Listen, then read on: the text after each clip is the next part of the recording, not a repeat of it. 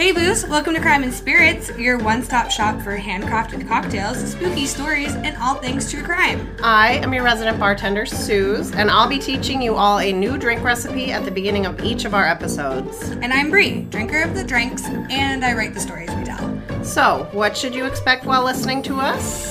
Well, good question. There's gonna be some swearing, Oh, a lot of swearing. probably some rambling, Definitely rambling. and most likely a lot of off topic pop culture references. We specialize in Bob's Burgers and maybe Always Sunny. Definitely. But what do you want from us? We're gonna be drinking. And hopefully you will be too. So come hang out with us each week, and if you want to spend more time with us, check out the description for the link to all of our socials. Let's buckle up, buttercups, and sip tight. Let's get into it.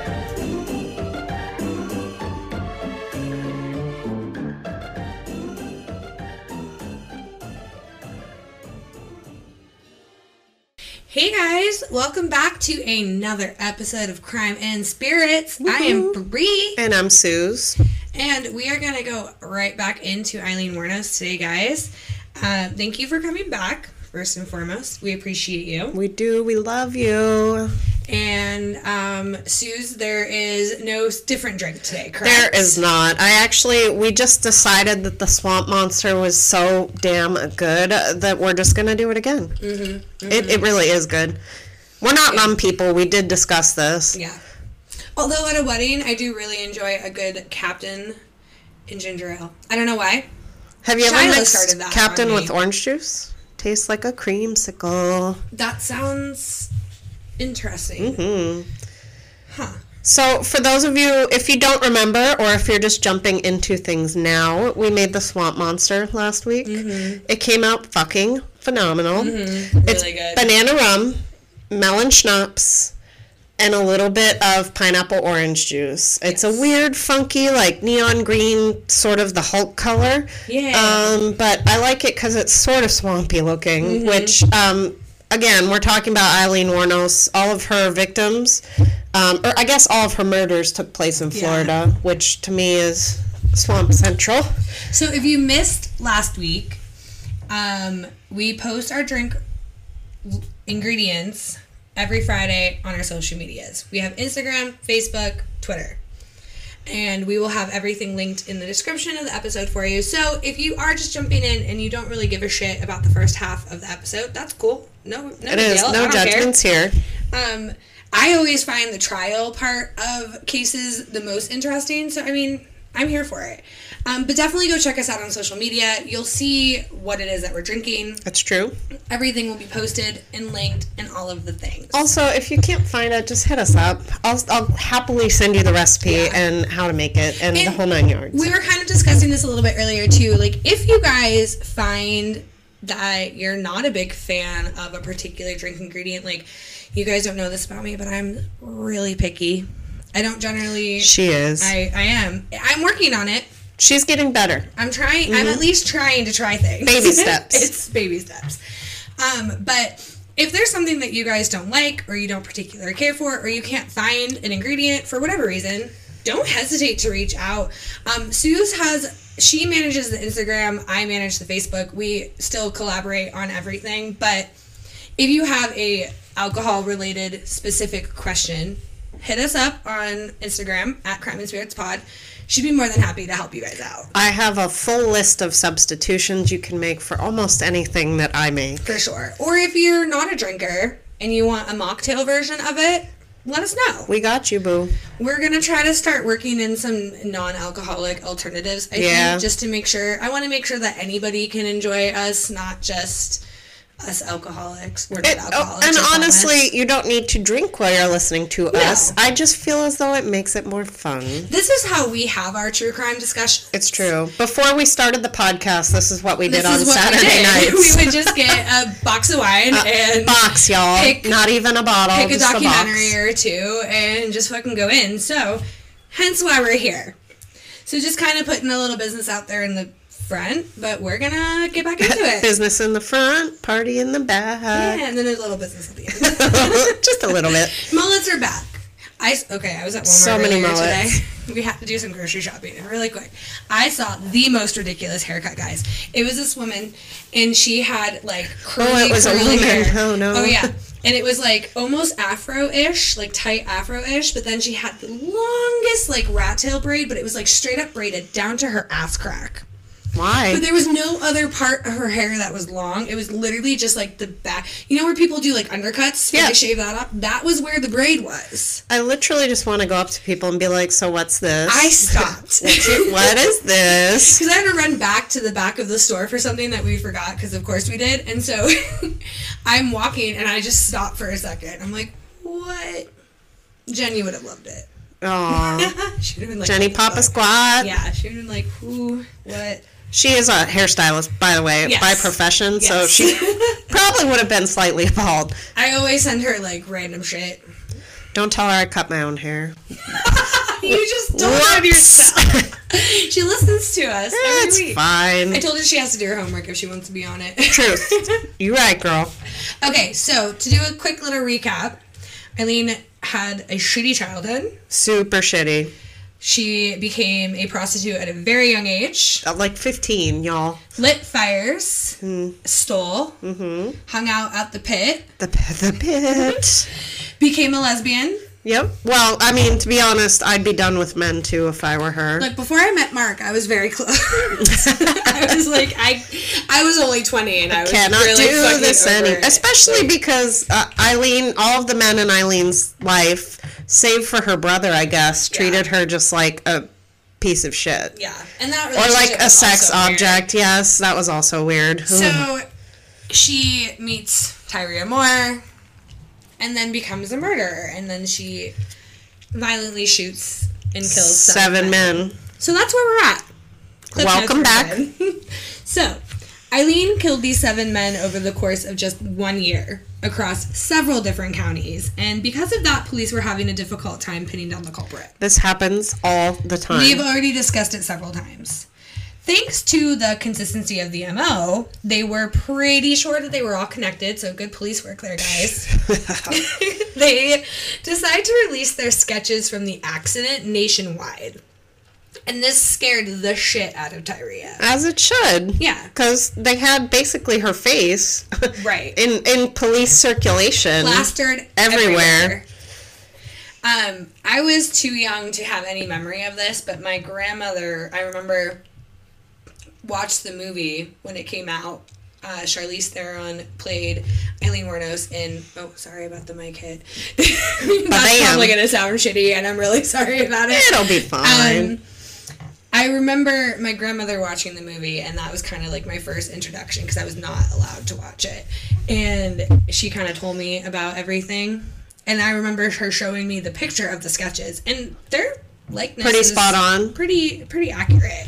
That's what I thought too. So, according to Tyria, she was quote unquote innocent. Mm-hmm. I'm gonna have to like make a T-shirt that has like air quotes. It's true. Um, and despite claiming that she was too afraid of Eileen to leave, she um, she I confused myself with my sentence. So earlier in the last first part, we had discussed that when Tyria was told by Eileen what she had done, Tyria claims that she herself was too scared of Eileen at that point To leave. her. Mm-hmm. So we're at the point now where their sketches are plastered everywhere nationally, and so despite being afraid of her girlfriend, Allegedly. Tyria bounces and she heads back to stay with family in Pennsylvania because of course she's from fucking Pennsylvania. I was like, no, isn't it like Scranton or something? I was like, oh Mm, I think no. Uh, the police continue to investigate in the meantime, and they strike gold in the form of some fingerprints. Harken back to last week, they stole a car, as they did oftentimes with their uh, victims. Fingerprints fucking everywhere. well, and and and because dirt to dirt, they crashed said vehicle and then fled the scene in a panic. So Exactly. So what happened was, Florida PD manages to figure out which pawn shop Eileen used. I believe I think it. I read there was a there was a receipt in Yes, the vehicle. There was a receipt from in the car a from the specific mm-hmm. pawn shop. they get the police get records of the items that are sold there. Some of these items belonged to Eileen's victims. So they were able to kind of put two and two together. And also, Eileen used a couple different aliases at the pawn shops, which I mean, at least she was. Like, she Trying to tracks there. cover her tracks. I think this also speaks to her lack of education. Because I Oh, mean, she dropped sure. out of school. Oh yeah, absolutely. Yeah, and she she's, for all intents and purposes, has lived basically a street life mm-hmm. since she was fifteen. I think when she was kicked out of Maybe the even house. before she was kicked out at 15, but I mean, she started. She started hooking at 11. That's ugh, you Eleven. guys. No wonder she's fucked up. I was playing with Barbies at 14. I don't. It just. I don't get it. At eleven, there's no way I would be prepared for that kind of lifestyle. No. nor nor was Eileen, obviously. I wouldn't be prepared for that kind of lifestyle Even now, now, at mhm. 32. like I, I need. I need more than I can.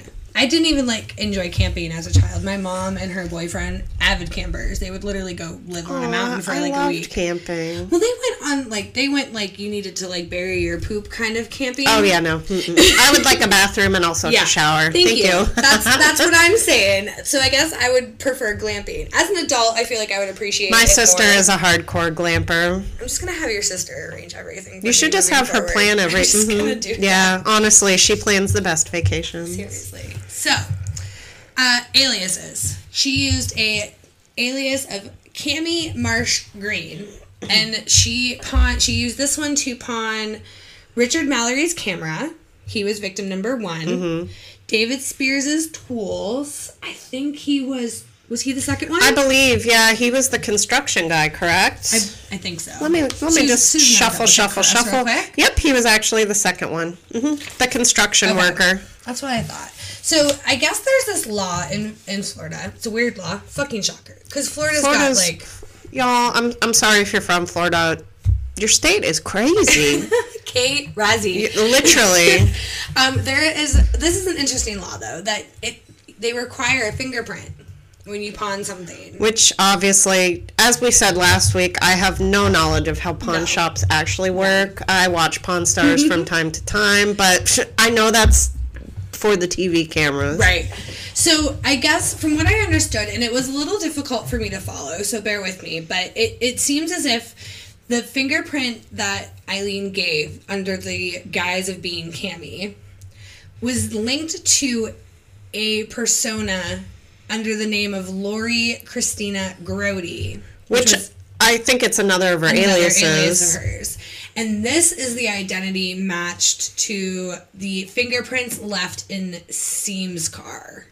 That sounds right. So that is kind of like the the trajectory of them kind of putting two and Putting two everything and two to- together.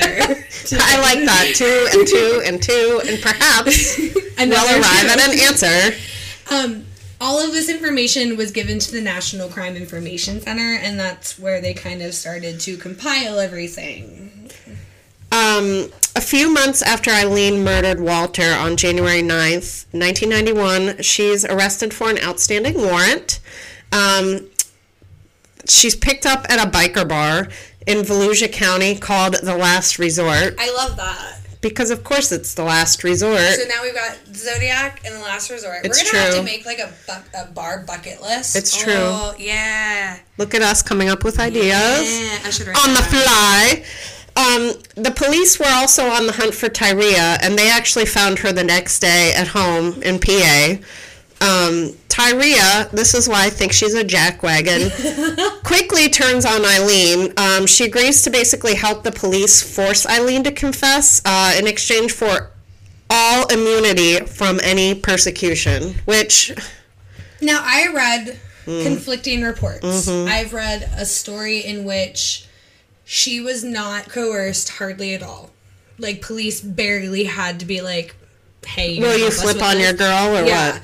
and then I had heard a conflicting like I read conflicting information that said that she had that police really pushed her to this. So I mean, I guess it just depends on which narrative that you want to go down this. I this just I listened with. to some of the phone calls that she made to Yeah. Eileen and mm-hmm. she's cold as ice. She didn't even sound she was like, "Oh, I'm so worried I'm going to be persecuted." She did not sound worried. not in the least. Yeah, and another, I mean, we'll get we'll we'll talk more about it. Yes. Um, so technically, she's not a suspect, um, but she's actually a witness for the state. Uh, they bring her back to Florida. They put her up in a hotel, basically, and she's coached on what to say. I'm not sure if she had a script or not. It sounded pretty, like I said, just cold as Yeah. ice. Like, when I read the information, I kind of took it as um, they, the writer of this, like the information that I read, made it sound as if the police were in the room with Tyria just coaching the shit out of her. Not to have yet another reference to Criminal Minds, but I think it's very similar to what we see in the sense that, like, they're not given anything necessarily. They're expected to kind of go on the fly, but they're intensely coached by law enforcement right, what to say beforehand. like don't do this don't do that Right. you need to make sure you mention this don't mention that so it's probably a lot of that i would have to take notes Yeah. Like can i get a script Right. actually Yeah, Honestly, it would just be easier for everyone. Um, so Tyria has several phone calls with Eileen while she's being held. Um, she lies, bold-faced, to Eileen, Mm-hmm. um, and tells her that the police are harassing her sister and other family members. Um, now, keep in mind, we mentioned it last week. Eileen is head over goddamn Yeah. heels in love with this woman. So keep that in the back of your mind while we're talking about this. you know. one thing when the thing that I wanted to say, like literally three minutes ago, was that during during the phone call conversation, you can easily find this, and I'm gonna have in the description linked a couple of documentaries that we found on YouTube specifically. There's a shit ton of stuff out there. You can find pretty much anything that you want to find, but. We watched two specifically by Nick Broomfield, if I remember correctly. Yes. They're on YouTube. We'll make sure they're linked in the description, both descriptions for you guys. Um, but I was listening to the phone call also, and did you notice how Eileen several times, I love you, I care about you, and Tyria said nothing. Like, no, thank you. Just She didn't did- even acknowledge. She just breezed right on with the conversation. Now, again, if we're following the two lines of logic, she's afraid of Eileen. Okay, if you're afraid of Eileen, you want to just push her to get this information and just be done with it. Right. I Right. get it, but at the same time, like, I don't know. I don't have it in my heart to have somebody that I like claim to love say those kinds of things to me and not even. Nope. I don't know. Cold hearted. This bitch Very is cold so. hearted. It, the tone of it, you're good. You guys are gonna have to go listen because honestly, it's one of those things where you kind of have to listen to like the tone and the inflection and just see how you feel about it. Because, like we've said several times, this case follows two very plausible lines of logic.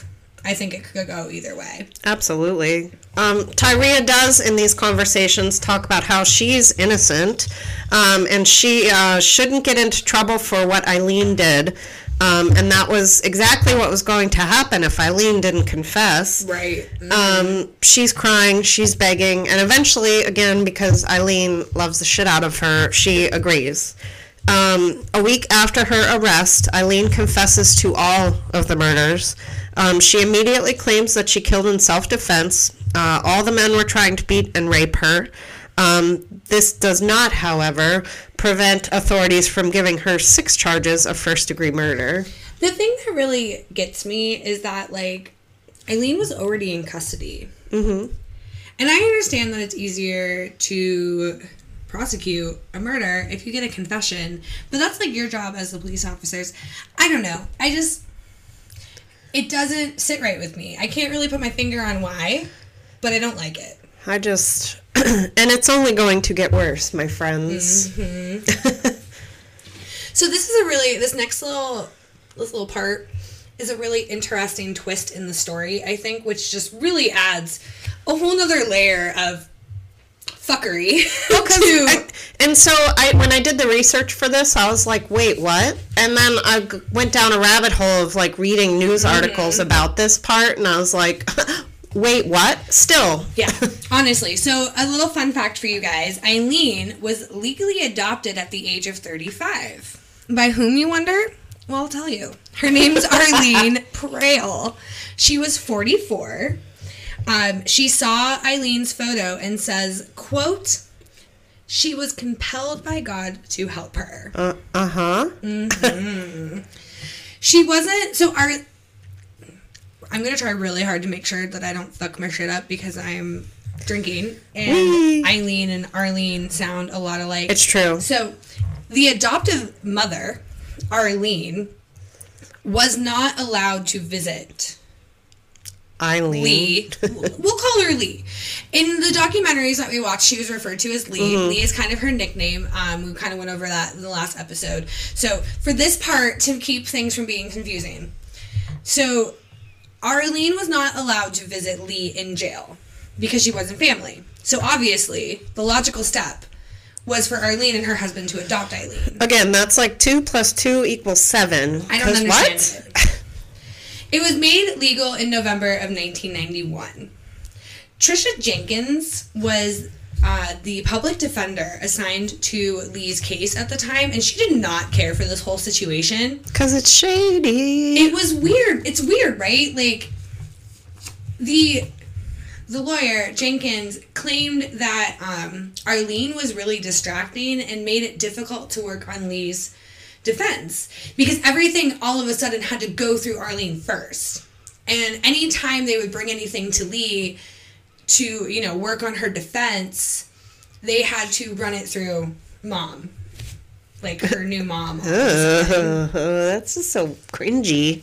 Another fun fact Lee was immediately approached about movie and book offers. This is, I think, this is part of the reason too why I get so heated, and I mentioned it last week briefly.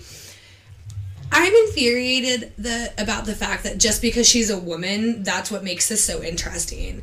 Like they weren't going to Ted Bundy with movies and book deals. And he was like the superstar of serial killers. Uh, like, like I just I I mean I don't know maybe they were if they did let me know I'm wrong but I just immediately like she hasn't even she's only been charged she was she hasn't even seen the inside of a courtroom at this point Right. and they're already like it's not. E- it's not even a year later, and they're like, "Let me have your story, lady." It's insane.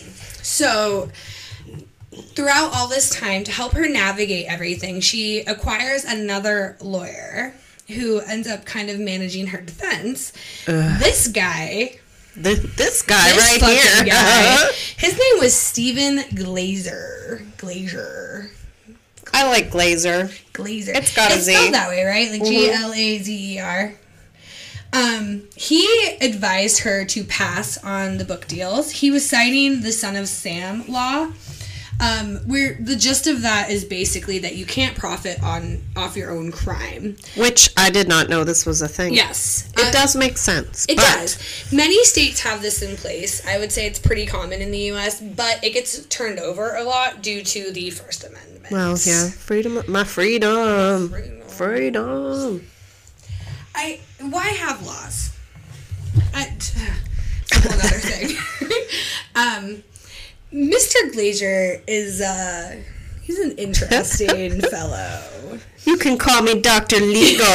He has. That's just I envision like air guns and. Mm, mm, I mean, it mm. basically was that. I mean, you could see it. I I can't recommend this documentary enough because if nothing else, you get to see this guy. It's true. In all his glory.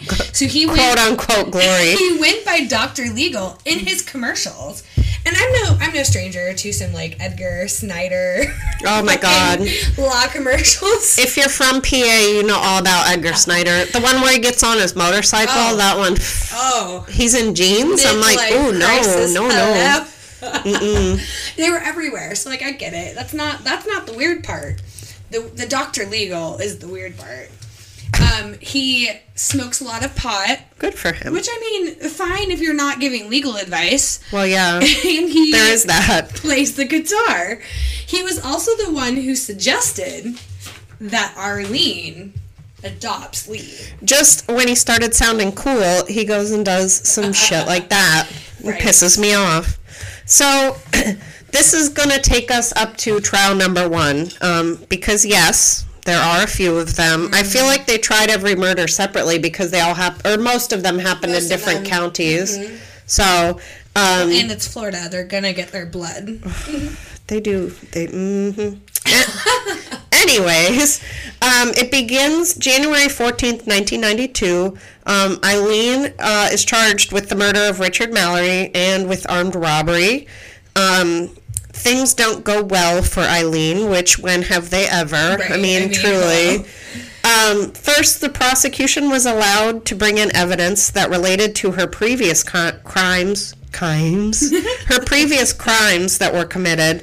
Um, Florida, again, has a weird law. It's called Williams Rule, and it's used to establish a pattern of illegal activity. which happens sometimes, but it's it's not super common. Um, most states actually don't allow it. yeah, because it's it gives jury prejudice against you. Absolutely, from the gate. Exactly. Which and that's is- not that's not a fr- that's not a fair trial, folks. That's It, not how it's uh, supposed to work. literally, it, that's actually what happens, basically. um, uh, to Eileen's shock and dismay, um, Tyria gets up on the stand so she can testify for the prosecution. And that if that was when she finds out about Tyria's betrayal, right? Yes, Okay, yes. Because I don't think she actually knew anything about it, really. Because Yeah. Tyria talked her. hmm um, up until that very moment, uh, Eileen had no idea that Tyria was going to betray her or had already betrayed her. Yeah.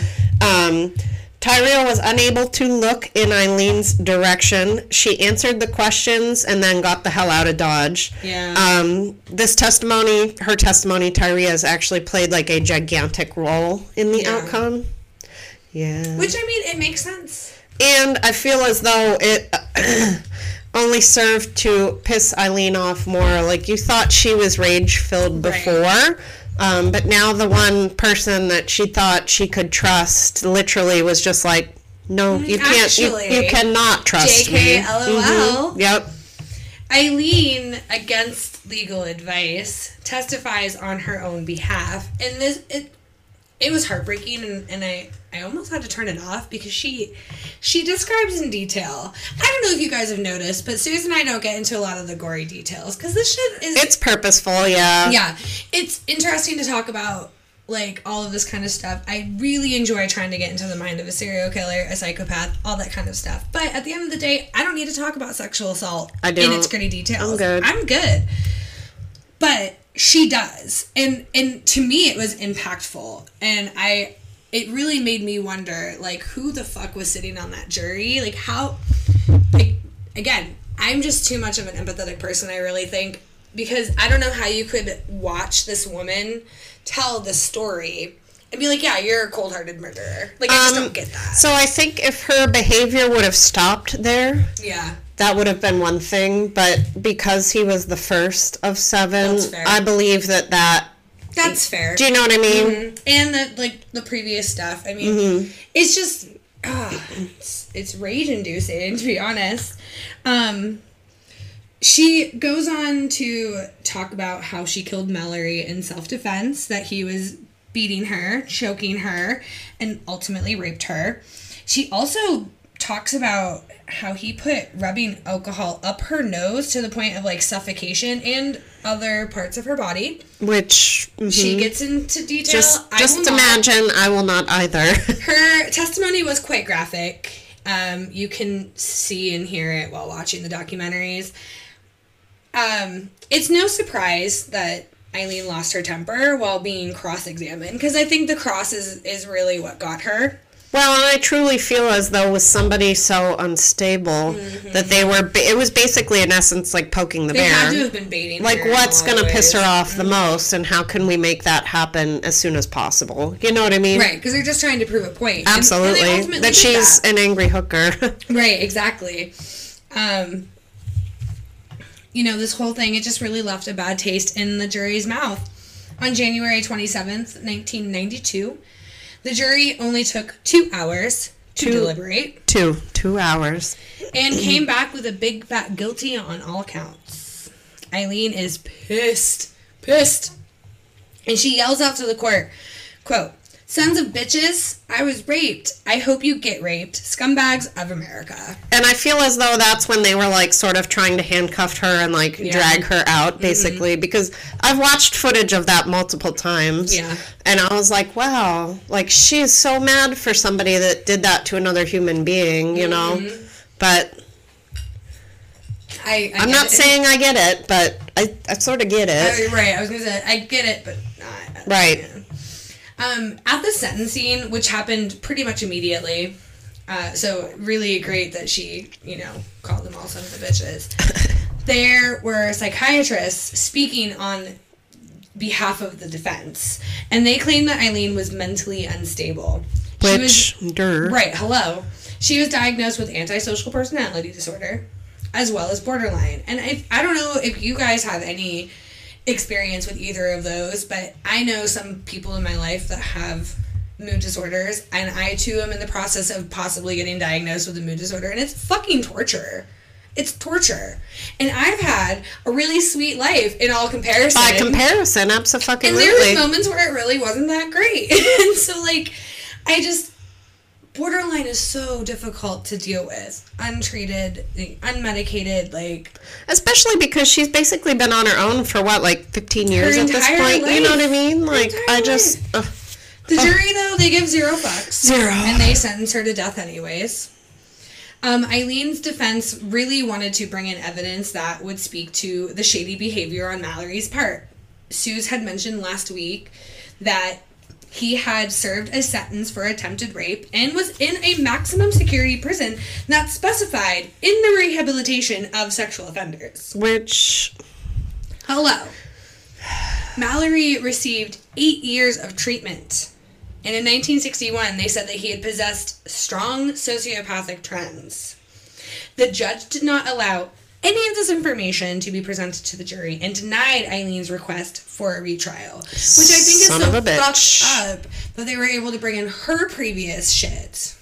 Everybody's not- entitled to a fair trial, yeah. Sure. I, and I get Fair. it. I do get it. Like, uh, you Right. guys, this whole thing just leaves a really icky Bad, taste yeah. in my mouth. Just Sip, sip, sip my alcohol. Right. I need it.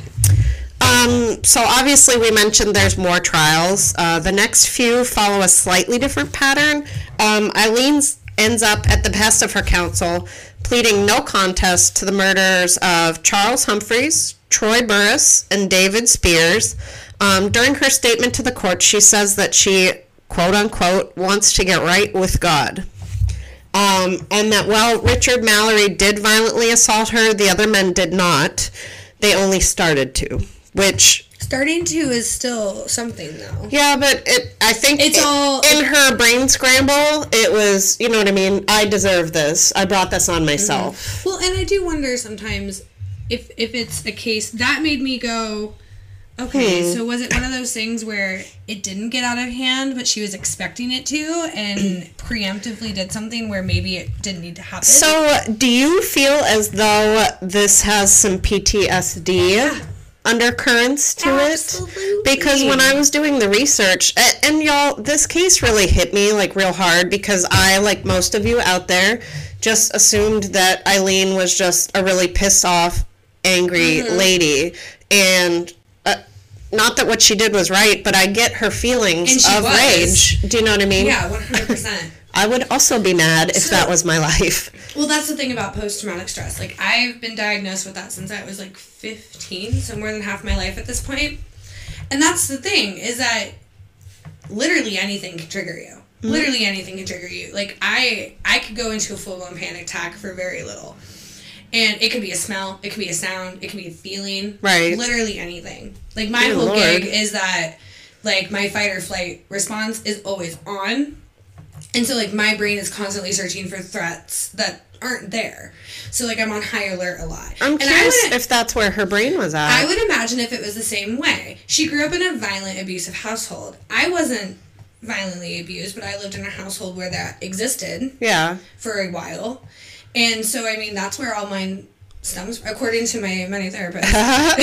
that's where a lot of it stems from. So I really do feel like it was probably if Mallory did what she he she said he did.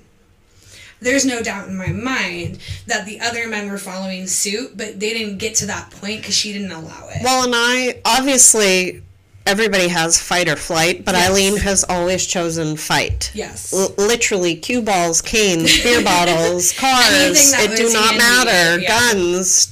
She that bitch about to throw down. for sure. So I definitely I definitely would think that it has a lot to do with that. Um, so on May 15th, 1992, she is given three additional death sentences. Because why?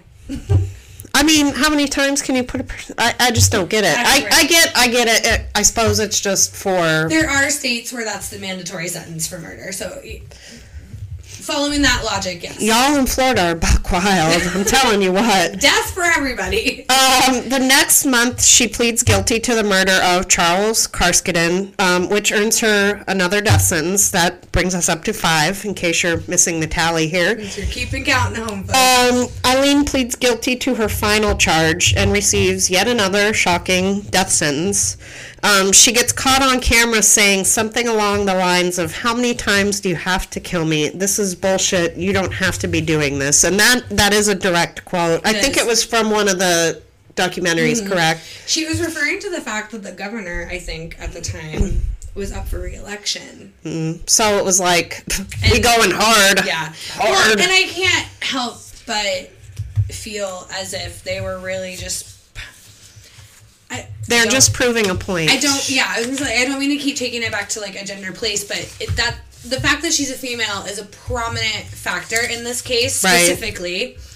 And I just can't help but feel that because she was a woman who had sexual crimes in her past, it was a done fucking deal. I don't think there was anything. It very well could have been self defense. I don't think there was anything that she could have done or said that would have changed the outcome for her. No, I, I agree. and I just think that's Because we're at. again, we're just bringing it back. What she did was bad. terrible, terrible. She was kind of a shithead. You know what I mean? Like she was not, not a super awesome to person. be friends with her. But at the end of the day, like she was just treated like shit, literally from birth until the end of her life. Like Yeah. what a goddamn shame. and post traumatic stress is so unrecognized in anybody who's not um, like a military veteran.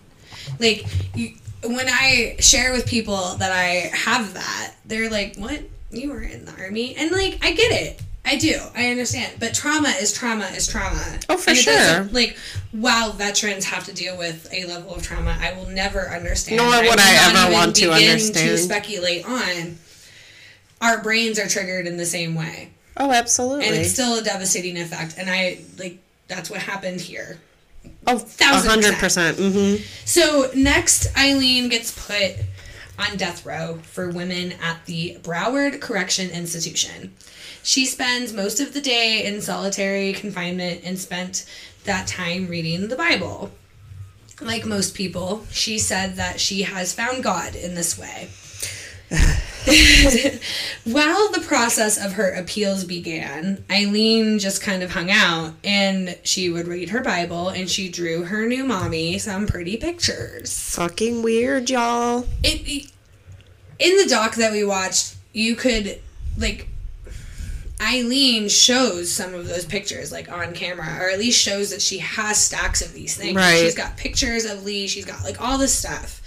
And to me it was very creepy the way that she kind of like showed this off and Well, I think it's almost like a like an antique or something rare, and you know what I mean. it was weird. Mm, Um I didn't like it.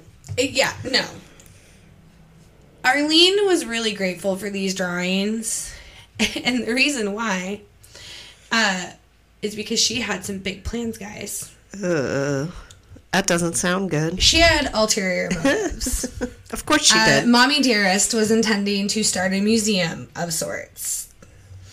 Turns out, Aileen was looking forward to, or I'm sorry, turns out that she was trying to make money off of Lee in the first place. I find this shocking. Yeah. Not at all. And that's the, the thing that really gets me is like book deals, movie deals, all this stuff was talked about immediately. And then all of a sudden, this strange woman comes swooping in and is like, I'm going to legally adopt you. And Well, and and like Aileen has not been victimized enough in her life. Right. She's literally at the lowest. I, I would assume the lowest point. Several death sentences under her belt at this point. Uh, that's the lowest point in your life, and Mm-hmm. they're just continuing to take advantage of her. It just makes me want to.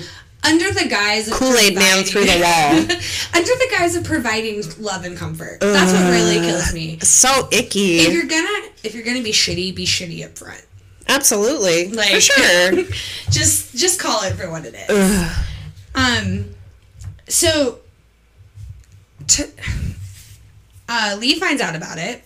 She figures out that um, her mom She's fucking is pissed. not on her side. And Aileen was just looking forward to execution. Uh, but she had to wait for the automatic appeals to be used up. So, for those of you who aren't super familiar with the legal process, my bare bones knowledge includes uh, once you get convicted of a crime, there's basically an automatic process that starts after the fact. And you Well- go through your, you get X amount of appeals. Yeah, absolutely. And some of them are automatic, some of them the lawyer has to file on Especially. I feel as though with the death sentence, because that's kind of serious. Well, yeah, I mean, it's final. But it's like that in, in every case. It's just, mm-hmm.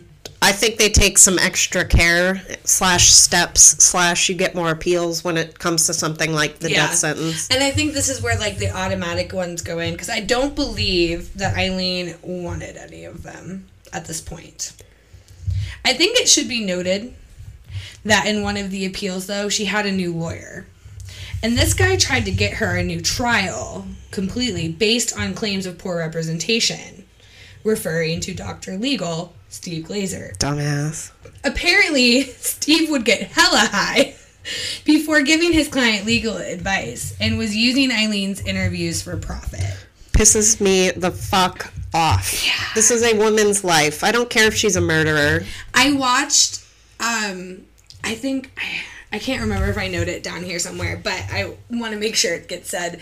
I was watching the documentary and this later one, Nick Broomfield, the creator of them, gets called to the stand in this trial, in this appeal case, because he was there with Dr. Legal going to visit Aileen and all this stuff. Weren't they in the car? I feel. So at one point they're in the car and he asks, uh, Broomfield asks Glazer, like, how long is the drive to the jail? And his reply was, it's a six or seven joint ride. Six or seven joints. And then he proceeded to smoke six to seven joints. Yo, I would be dead as- on the floor, sound asleep after I ate my body weight in shitty food. I have a stupid high tolerance. Like at this point, I've been smoking for quite a long time, and it doesn't do much to me in like one like one sitting. But six to seven joints, and then trying to give legal advice, I would make zero sense. I wouldn't even be able to get out of the fucking car. I'd be like, I wouldn't even "Ugh," get and just go in the mush on the ground, So I literally. think that really speaks to his own tolerance at that point of things. Um, everybody was trying to profit off Aileen because police were also trying to score some movie deals themselves. it just makes um, me feel creepy crawly. I don't Ugh. have a lot of the details because this script was clocking in at quite a long time to begin with, hence the two parter in true. the first place. Um, but basically, there was a couple of police officers involved, from what I'm understanding. Um, a, another officer is the one that actually found them out, if I remember correctly. He got harassed, was pushed to quit. It was a whole thing. And these police officers were actually working with Tyria, allegedly, allegedly, um, to push Aileen to confess in the first place so they then could make these movies and things. That's so gross. Gross. Bad. Y'all are bad. I Bad. feel like there should be also another law that says that law enforcement also can't.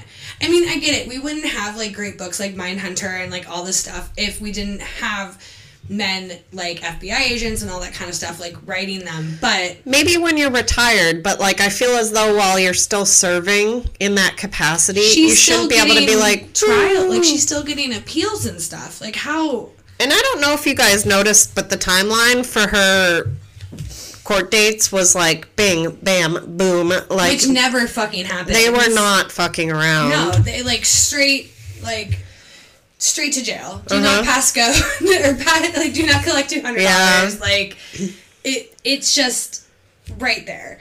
Um she gets transferred to Florida State Prison for execution.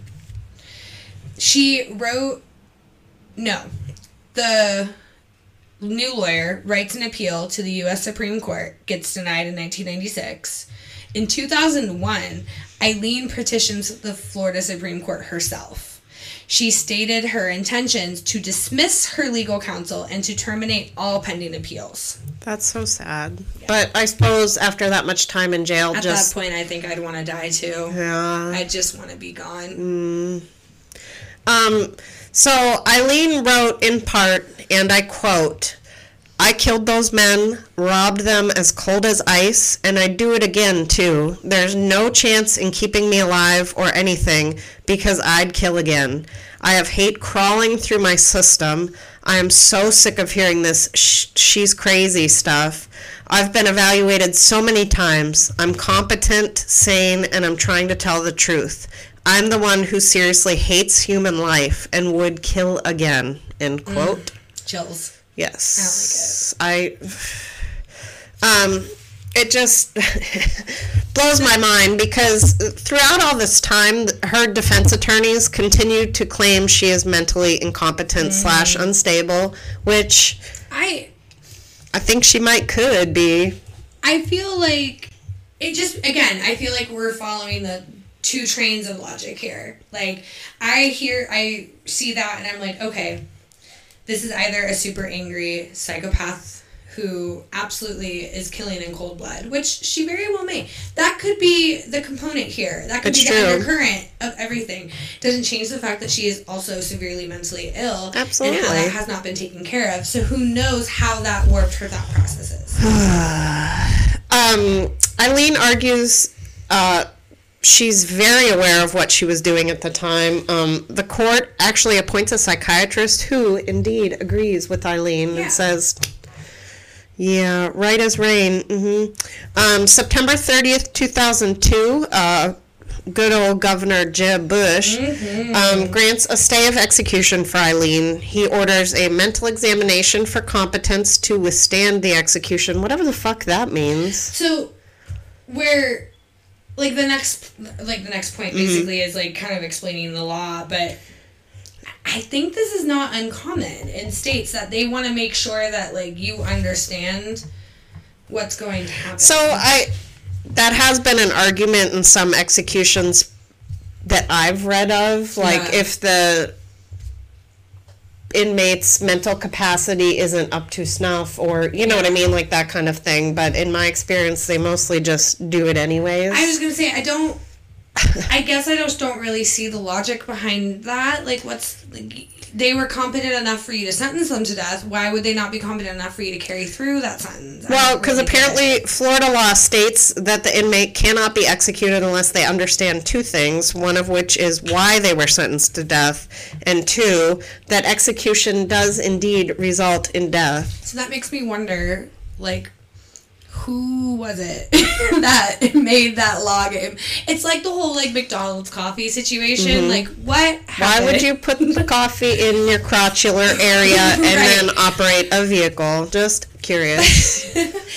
You'd be surprised.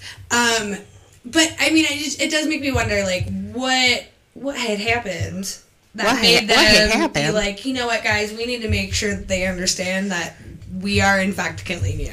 well, because back in the day, I feel like they'd just be like, "Yep, uh, so you're dead. We're, we're stringing you up. No questions asked. You are guilty. Okay, Yeah. great. You know." No, for sure. So I I get it. They're trying to be fair. in this situation particularly i can understand because there's a lot of speculation as to what aileen's mental state is Right. so i can understand that as a general rule i don't know i mean i don't have to understand every law They that's- baited a law. whatever Um, so, three different state appointed psychiatrists conclude that Aileen is indeed competent and the stay of execution is lifted. Um, this is when Aileen sort of goes bananas, in my personal opinion. I think she just basically had enough. Um, she begins to accuse the prison staff of a whole list of things um, tainting her food, trying to get her to commit suicide, excessive strip searches, tight handcuffing, frequent window checks, um, intentional low water pressure, mildew on her mattress, catcalling, um, she claimed that they were doing all of these things so that she would actually look insane. Um, she did go as far as to boycott showers and food trays when certain officers were on duty. Now, to play devil's advocate, It could all be true.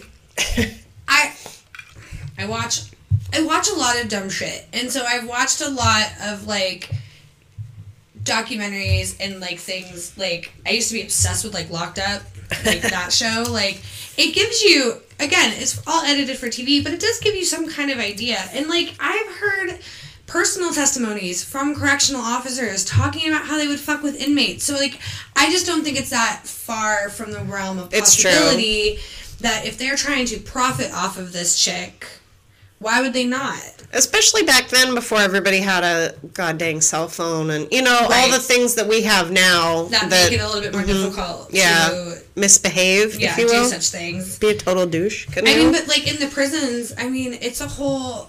It's they have their own way of doing things, their own like laws, if you Mm-hmm. will. Like, it's a whole ecosystem. I, I like that description because it literally is like nothing we will. I, I mean, you and I have not experienced. Dear Lord, knock on wood. Oh my God. But so I mean, like, but and, and on the other side of that coin, it very well could be things that were just made up in her head. It's true. It, Maybe she did. Her it father was either way. schizophrenic. It's true. And obviously, her grandparents were not the most No.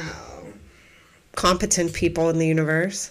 I would love to know because the grandparents were Diane's parents, right? The maternal Yes. grandparents. Mm-hmm. So I would love to know what the psych background would like was of I mean, her dad's parents. Oh, it's true. You know what I mean? I can only imagine. Dear Schizophrenia is no God. fucking joke. Like that. Also, an 18 year old man married a 14 year old girl. Ew. Right. Caca. That's what I think of anytime somebody's like, "We need to go back to the '50s. It was so much simpler." Like, really though? Was it? Was it simpler for who? For white For middle who? class men. Yep. mhm. Not even though it doesn't seem True. marrying at 18. Ugh. I don't know. Maybe it's just too like things are just it's night and day differences generationally for sure for sure. But like I couldn't. I'm 32, and I couldn't.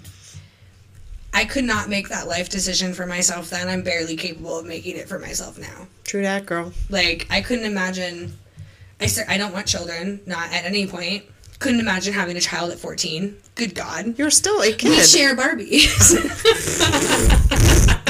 If I had a drink in my mouth, it would be spit all over this Oh, I microphone. myself. so, anyways, now that I've completely embarrassed myself, before Aileen gets executed, um, there was an Ohio group that called Florida support, wherever, whatever that is, to well, I think because y'all are wilding out in Florida. They were just like m- killing people. I mean, right, sideways. Granted legally, but like, dear Lord. I, I feel as though them in Texas are tied for like. I was like, just gonna say, I remember oh, Texas, what was you're his another name? one. Ron White, stand-up comedian, Yeah. part of the redneck guys. Redneck boys. whoever they were. I don't Yeah, wasn't it like Jeff Foxworthy and all them? Okay, yeah, all yep. of them. So I, I remember it distinctly on um, the Ron White stand-up special. I watched a lot of Comedy Central in high school, and I'm um, reserving judgment. and there wasn't a lot. I snuck it because I wasn't allowed, but you know, I got my kicks where I could. And but I do remember him making a joke about how um, Texas like recently implemented that law where that if you had if two or more people saw you kill somebody or commit a crime, you get put to the front of the execution line. And he like made a joke about how most states were in the active like actively trying to repeal the death penalty and Texas was putting in like an express lane. It's literally. which I, which is funny, but it's true. Uh, Well, and I feel as though Florida was basically along, or is still, I feel, along the same lines. Let Don't us forget about us, Texas. let us compete. Um, so this group, they attempted to stay her execution, citing her extreme mental illness, but this motion was denied. And also, I think at that point, it's kind of disrespectful because I, I mean, I don't know how public her wishes were made, but at this point, I mean, if she wants, if she wants to go, just just let it happen. Like at this point, we're just dragging out and making her life more difficult than it has to be. Let her Like it executed. hasn't already been bad enough. Mm-hmm. Um, Nick Broomfield caught the words "Thanks a lot, society, for railroading my ass" on camera during one of her trials. Or I, It was quite remember. it was an interview, and I think she thought the microphone That's was it. Mm-hmm. dead, and it was not. So he actually was still recording when she said that. You're right. Because she also said that it was truly self defense, but that she was sick of being on death row after 10 years and just wanted to die. And that's kind of where I'm saying, like, at that point, like, did the Ohio group have good intentions? Sure. But does that matter? No. No, It doesn't. Like your intentions only matter. It, they they rarely do. It, like let's be real about it. Um. So Aileen was executed on October 9th, 2002 by lethal injection. She declined the last meal and decided to go with a coffee instead. A woman after my own heart. I was like, oh, my blood my blood is basically coffee at this point. Uh, her last words were quote yes i would like to say i'm sailing with the rock and i'll be back like independence day with jesus june 6th like the movie. Big mothership and all. I'll be back does that sound like the words of a sane person to not you? even remotely. Yeah. Mm-mm. but she was confident Sigh. Um, so Aileen was only the second woman in Florida to be executed and was the 10th overall since the United States reinstated capital punishment in 1976. Um, she was cremated. Um, her ashes were scattered by a tree in her hometown by her friend Dawn, which, if you watch any of the documentaries, Dawn really holds a special place in my heart. yeah Um, she truly seemed to be the only person that was like an actual real friend of Aileen. Um, they grew up together. They went through a lot of hard times together, and she's saved every letter and picture and everything And that Aileen sent her. and did not immediately sell it for profit, Right. which I think is unfortunately something we should specify. Yes. Well, sadly, a lot of people in Aileen's life were only out to make money off of her, like li- literally everyone. So. Um, there was a funeral service held uh, where they played the Natalie Merchant song titled Tiger Lily. Um, apparently, this was another weird fact. Aileen spent a lot of her time on death row listening to the album Carnival. Um, and Natalie yeah. Merchant actually, I believe, said, like, I'm so glad that I could give her some sort of comfort Yeah. in such, obviously, a difficult circumstance. You know what I mean? I feel like a lot of people who I feel like music matters to everybody, but I feel like people who are like dep- depressed, and I'm talking like depressed, wants to end your own life depressed. Like music means so much to me, and mm-hmm. some days I need the lyrics, and some days I need like the beats, and some days I just need other parts of it. But like, Right. I could see why she would have. Like, you know, you get stuck on a song that means something to you. Oh, for sure. It makes complete sense. Absolutely. And maybe she was trying to get back at the guards. Like, oh, you annoy me? I'll put this shit on repeat, Right. yo. What- what is that tactic where they just play the same song Oh, yeah, over like and torture, over to like try and super- yeah. Mm-hmm, force people out of like to, like- hostage situations and stuff? or even to like torture a human. Like that's also a torture tactic, from what I understand. Because remember that one episode of The Walking Dead before Yes, we watched mhm. it, before it got real weird. Before Glenn died, Yeah. that's what killed it for me Mm-hmm, personally. I still remember you Being hysterical. Yes, I love. Glenn. Um, but there was a part in which I think it was Daryl, maybe, who got like locked up, and they Oh, played that song, that Yep. obnoxious fucking song. It was Yep. so loud. When he had the A. Yes. mhm, Yep. Yeah. So I could see it. Maybe like maybe I don't know. I would. The petty part of me inside would be like, well, fuck you guys. I know when I get emotional, I want to listen to the same song 14 times in a row. yeah. Or the same whatever. Mark hasn't listened to new music since like 2002. No so- judgments, also me. Mhm. So I get it. He always makes fun of me because I'll be like listening to like newer music. I'll be like, "What is this?" I'm like, "It is." don't You're such an it. old man. Don't worry about it.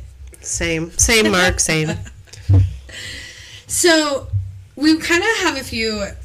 So that's basically the story of Aileen. Uh, we have a few little miscellaneous facts. about the psychopathy checklist that they they use that to determine the presence of psychopathy in humans. Which I didn't know that this existed. Me either. It's a whole rabbit hole. Yeah, Mhm, mhm. and I would. I'm definitely gonna do like a deep dive on this, and like I'm thinking about maybe at some point doing just kind of like a deep dive into like these kinds of things that they use for like inmates and stuff. I think that would be really interesting. Oh, for sure. Um, so it's a 20 item checklist of antisocial and interpersonal behaviors. There, this like evaluation, if you will. Is I think in- that's the best term. yeah, Yeah. it's conducted in like semi-structured kind of interview style dealies. Um, and they also have like they couple it with like a review of like other official records. Like in Aileen's case, I would assume it was like the court records and like any other psychiatrist that she saw. Mm-hmm. Right. Probably her medical records when she tried to commit suicide and things like that. So there's a, t- a total possible score of 40. The cutoff for being a psycho is 30. 30. Keep that number in mind. Aileen scored a 32.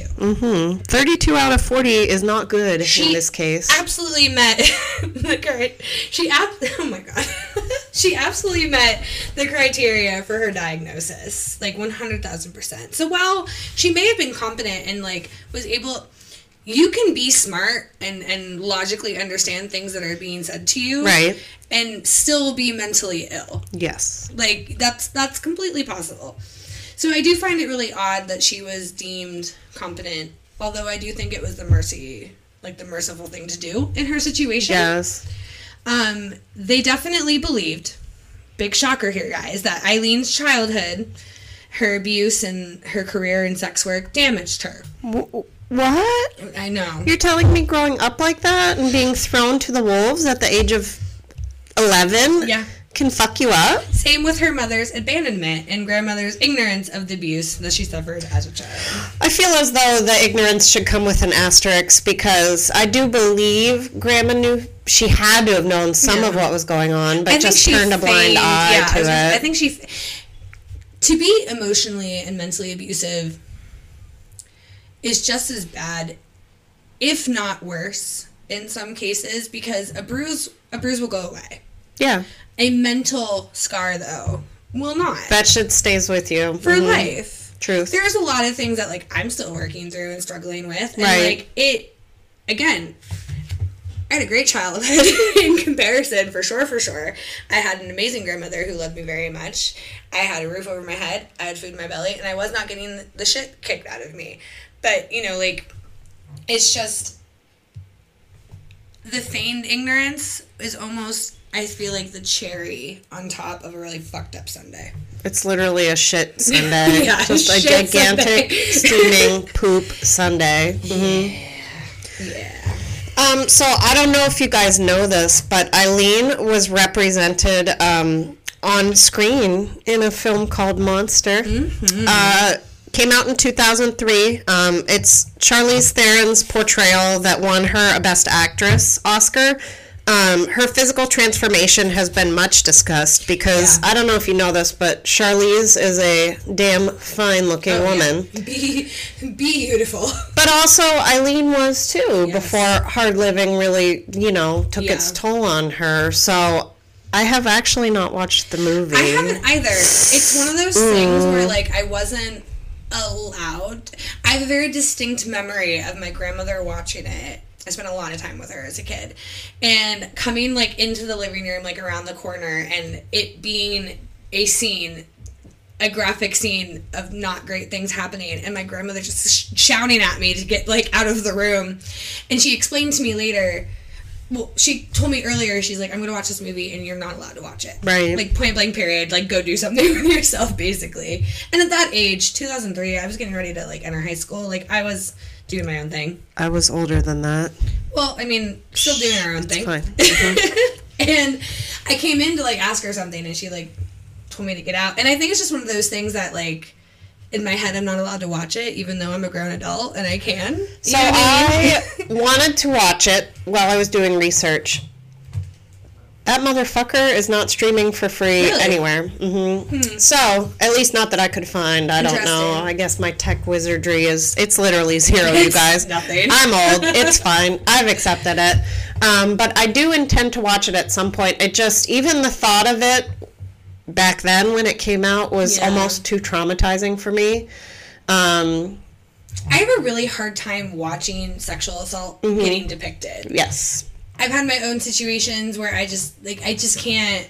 I just can't. I don't really. I um, watched Boys Don't Cry, which Mm. is another Oscar winning Mm-hmm. film, and literally was like hysterical. I had to turn it off. Yeah. I know how the story ends, I don't know how the film ends type of status. Right. And I think this would be a lot of the same thing for me personally. So, but I at some point, I think watching and learning the real details is is that's good. I, well, and I don't know. I honestly feel in this case, real life is potentially worse Yeah.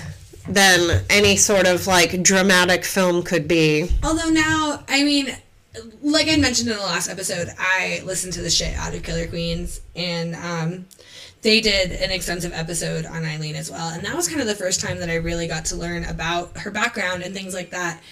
And it just really brought to light a lot of things that made me think, okay, like I, I am curious to know how the movie did. Like Yes. how and again, this is a this is a controversial case and these are the kinds of the ones that I like to talk about the most because it could go either way.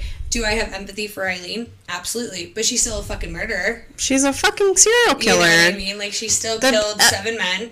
Bitch was not in the right. She's I, not hmm. by any means. But I find it I find I find it interesting. Like the moral like walking like a, a moral line like that's a little bit more like ambiguous. It's just not as clear. It's not black and white. There's Yeah. a lot of gray areas here. I mean, obviously, murder is wrong, and Murder we all know that. and that is black and white. But had her upbringing been any shade of not horrifying, it, she would not have turned out like this. You know. Well, and who knows? Maybe she would have. Maybe True. she would have. But I think that I mean, we'll obviously never know. Um, just to bring things back to our obsession with drag queens, um, a parody cover version of Dolly Parton's Jolene, which if you have not listened to it, go listen to it. I would recommend the version of her with Pentatonix personally because so fucking good. it is so good. Dolly Uh, Parton is my queen. I worship at the throne of Dolly Parton. She's such an amazing lady. Talk about cool. Um, so they did a parody cover version of Jolene called Eileen. Um, they dedicated it to Aileen Wuornos. Oh, we're gonna have to find this. Oh, girl, you haven't watched it yet. Um, so it's featured on Mr. Drag Queen Willam. Oh, I love Will. I do too. I don't. I don't know if you guys are Drag Race fans, but Willam's great. Super awesome. You should you should watch Willam. Um, there's also a musical video featuring Ms. Gigi Gorgeous. Um, she's actually the one that portrays Aileen, and that came out in 2018. I can see that. I really like Gigi. I like her a lot. Wow. She beautiful. Yes. I love drag queens. We both. hmm Yep. By the time you will be hearing this, we will have already met the Boulet brothers. Ah, we call them big and little, you guys. Uh-huh. Oh my god. I love it. Um, if there's anybody out there listening who shares our obsession for drag queens, like let us know because like let's talk about that. Oh my god. Uh, we could start a whole nother podcast I with just drag queens. Literally could have like a. If I wasn't channel. all in on true crime, drag queens would be my next. Yeah, right. jam. Keep that in my back pocket. Yeah, for later. So that's it, guys. That is Aileen Wuornos in two nutshells. And I just, I'm curious to hear what you guys have to say about it because I know this can definitely be a polarizing topic. Mm-hmm. I mean, obviously, murder in general is like, dur, Right, for dur, dur, dur. But um, I'm curious to hear what you guys want to, Yeah, what you think. honestly. How you feeling? Because I was almost in tears doing the research. Yeah. It took me like a very, like, a lot more days than it should have because I was just really traumatized. This chick bangs out research like nobody I've ever seen before, and I this one took her a hot minute, and She I, like, was had to check in waiting and sure waiting, okay. and I was like, I'm doing it. I'm well, working and then on it. I'm pretty sure I texted you, and I was like, well, now I know. I know why. Mm-hmm. She took me so literally was like, I get it now. And I was like, I knew you forever would. to like write it. I'm having that issue now with the script that we're doing for next time because that one's also sad. Well, so this Aileen's case is tragic. It's horrible. Everything that she did is horrible. But Mm-hmm. at the end of the day, she's just a traumatized Yeah. little girl. I think that it really highlights how shitty we treat people who have mental health issues. And while we're in 2022 now, and it's gotten slightly better, we've still lost some really great people. Robin Williams, Kate Spade, like look at these people, Chester from Linkin Park. Like we've lost some Chris really Cornell. amazingly talented people because they were just suffering. Yep. And I think at the end of the day, if we take nothing from this, let's take check in on yourselves, check in Mm-hmm. on your friends. Mental health is important. Everybody should be taking care of themselves. And sometimes person who seems like the strongest in your life might It's actually be suffering the most. So like check in with each other once in a while, dudes. Let's like spread a little bit of love. Come Yeah. talk with us. As we mentioned before, we are on all the social medias. We've got Instagram, we've got Facebook, we've got Twitter. Everything's going to be linked in the uh, description for you. We post our shopping list on Fridays. Episodes come out on Sundays. Anything you want to say to the peeps? No. You, Thanks so co- you covered it all. Thank you so much for listening and hanging out with us, and we will catch you next time. Bye. Bye.